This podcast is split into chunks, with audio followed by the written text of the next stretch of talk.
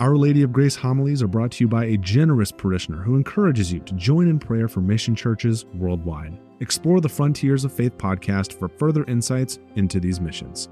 A reading from the Holy Gospel according to Mark. After John had been arrested, Jesus came to Galilee proclaiming the gospel of God. This is the time of fulfillment. The kingdom of God is at hand. Repent and believe in the gospel. As he passed by the Sea of Galilee, he saw Simon and his brother Andrew casting their nets into the sea. They were fishermen. Jesus said to them, Come after me, and I will make you fishers of men. Then they abandoned their nets and followed him. He walked along a little farther and saw James, the son of Zebedee, and his brother John. They too were in a boat, mending their nets. Then he called them. So they left their father Zebedee in the boat along with the hired men and followed him. The gospel of the Lord. We don't talk about the psalm very much that we sing at Sunday Mass, but it is scripture, and I think it's a, a great place to begin here today. The, the psalm that we heard sounds lovely. We kind of cherry picked only the, the pretty parts of it for the psalm that we heard. Teach me your ways, O Lord. Doesn't that sound nice? Here's what's going on in that psalm. King David wrote that psalm as a psalm of lament. Things are not good for him. And David was surrounded at the point that he wrote that psalm by his enemies. He's surrounded by people who want to kill him. And he's filled, of course, with fear and anxiety about the danger and the imperfection and the uncertainty of his life. Does that sound like anyone else that you know? Yeah. And the prayer of David then is, Your ways, O Lord, make known to me. Teach me your paths. Translate that into a way that we would put it. Lord, my life is a mess right now. Just show me what you want me to do. Show me what you want me to do. Do you know anyone that's ever prayed that before? yeah, this is for us. Today is Word of God Sunday. And it's an opportunity to recognize that through the scriptures, Jesus speaks to us. He speaks into our lives. He speaks into our experience. And, and Word of God Sunday reminds us that if we go to the scriptures day after day, and if we, if we read the scriptures, not, not just like we would read any book to gain knowledge, if, if we do more than that, if we go to the scriptures and read them in order to hear the voice of God speak to us through them, then that is the way that Jesus will answer that question in our lives. What do you want me to do, Lord? Where are you leading me? And we get a prime example of that in the gospel today. How it is that Jesus does answer that question. What do you want me to do? This is the, the gospel of Mark. That's what we're going through. We're beginning to go through Mark this year. And it's the very first sermon that Jesus preaches in Mark's gospel. Here's what he says. He says, the kingdom of God is at hand. Repent and believe in the gospel. So the first thing that Jesus says to those who are searching for God in their lives is repent. And now we hear that and we think of it in a very like moralizing kind of way. We think that repent means stop your sinning. Behave like I teach you. And now um, all that's really good, right? We should stop sinning and behave like Christ teaches us. But, but that's not what it, what it means, that word. The, the word in the original Greek is metanoia. And, and metanoia is actually, it's a wonderful word. Uh, and, and it just means to change your mind. It's a change of mind. If you want to break it down even more, meta means beyond and nous, which is what noia comes from, means mind. So what it means very literally is go beyond your current mind. Go beyond the way that you currently understand the world. That's what repent means in the Greek word. Go beyond the way that you currently understand the world. And so what, what Jesus is saying to us with deep, deep love is listen, there is something wrong. There is a serious problem with the way that you perceive the world. It does not match reality. And it has to change. That's Jesus' first sermon. When I was a kid, I needed glasses and I, I hated my glasses. Um, I hated number one that when I wore my glasses, if you're, if you wear glasses, you know how this works, but I hated how everything outside of where the lenses were in front of my eyes was blurry. It made me dizzy somehow. Like part of my field of vision was in focus and the rest of it was blurry and I, I couldn't stand that. And, and so I, I didn't like wearing them. And also my parents, they're not here. My parents were cheap. they were just cheap as cheap could be. And, and so my parents bought me the cheapest glasses possible. They were one step above like the paper glasses that, that they, that they give you for the 3D movie at IMAX. They were awful. And so the only time that I ever wore my glasses was when I needed to see the board at school. That was it. And so one, at one point, my parents um, apparently got over being cheap and they let me try contact lenses. And so I went to the eye doctor and after about 25 minutes, I got the contact lenses into my eyes and I walked out into the waiting room where my mom was waiting for me. And I looked up and I saw, you know how it is at an optometrist's office, right? I saw all of those displays of frames for glasses. And I was amazed because I saw each one of those pairs of glasses distinctly. They weren't like a, a blurry blob like they were when I walked in. I was absolutely amazed. And I, I remember turning to my mom and I just said, it's like 15 years old. I said, I have been missing so much. And it was true.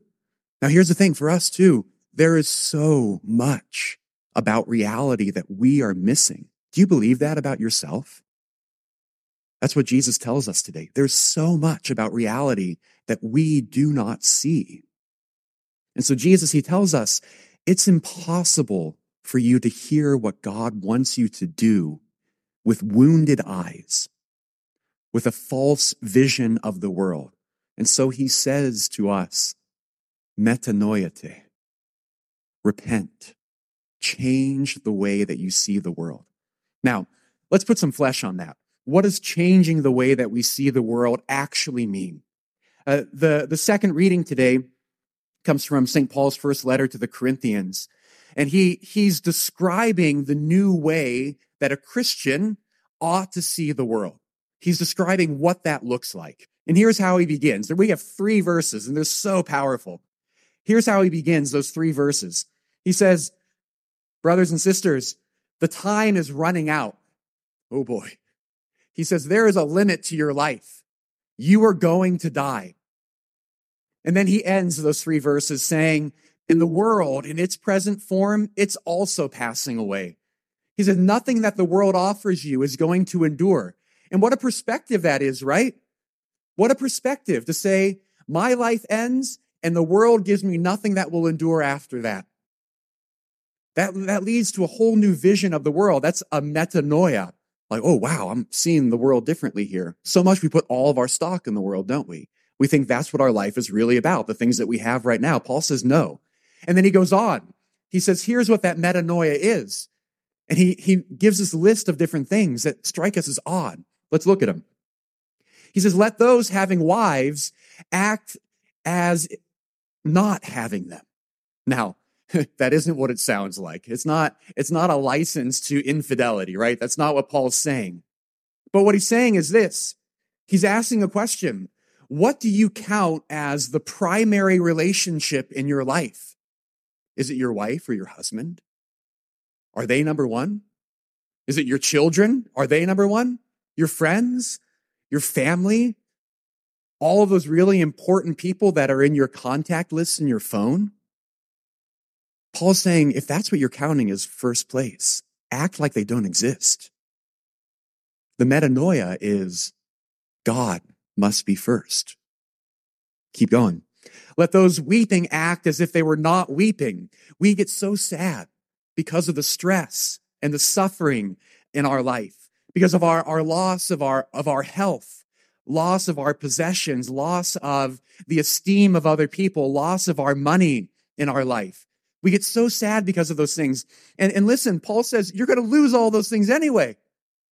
The only true sadness is if we lose God. That's the metanoia. Let those rejoicing act as if they were not rejoicing. That's just the other side of that same coin. What makes us happy? Are we just happy when the circumstances of our life are good? When we have everything that we want in the world? That, that happiness is going to last for a handful of years and then it's gone. The metanoia is seeing that true joy is found in God, building that relationship with Him and finding real, lasting joy there. Let those buying act as if they didn't own the stuff that they bought. So often we place so much stock. We put all, all, all of our sense of self worth in the things that we have, in the experiences that we have, and that we can post on social media. This is what's really important. No.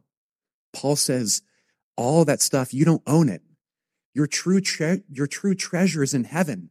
And you build up that treasure in heaven when you serve others, when you give some of that money away, when you give to those who are truly in need. That's what really will make you rich. That's the metanoia. The last one. Let those using the world act as if they weren't using it fully. This is my favorite.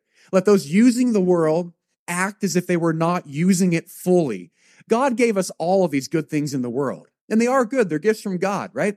But none of them come close to the goodness of God Himself.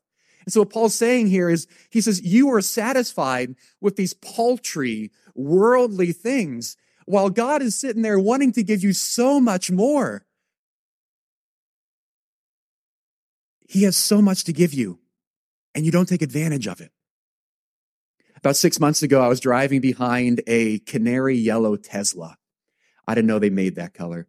And the canary yellow Tesla was going 34 miles per hour in a 45 mile per hour zone. And I was stuck right behind her. And she had a car that can go zero to 60 in three seconds. And she was driving 11 under the speed limit. If you're going to do that, buy a Prius. It doesn't make sense. But here's the thing that's us. That's what Paul's telling us. Not that we should buy a Prius, but Paul, Paul's telling us that we're not using our life to its full potential. The metanoia that he's calling us to is to realize that all of our life, we haven't even come close to the potential, to our potential. Why? We haven't even come close to our potential because we refuse to come close to God. We refuse to hear his voice. We refuse to follow him and to obey. Repent. Change. Friends, the world is passing away. The time is short. So let's go through that metanoia. Let's allow Christ to transform our minds so that we can see that what truly matters in our life is Him.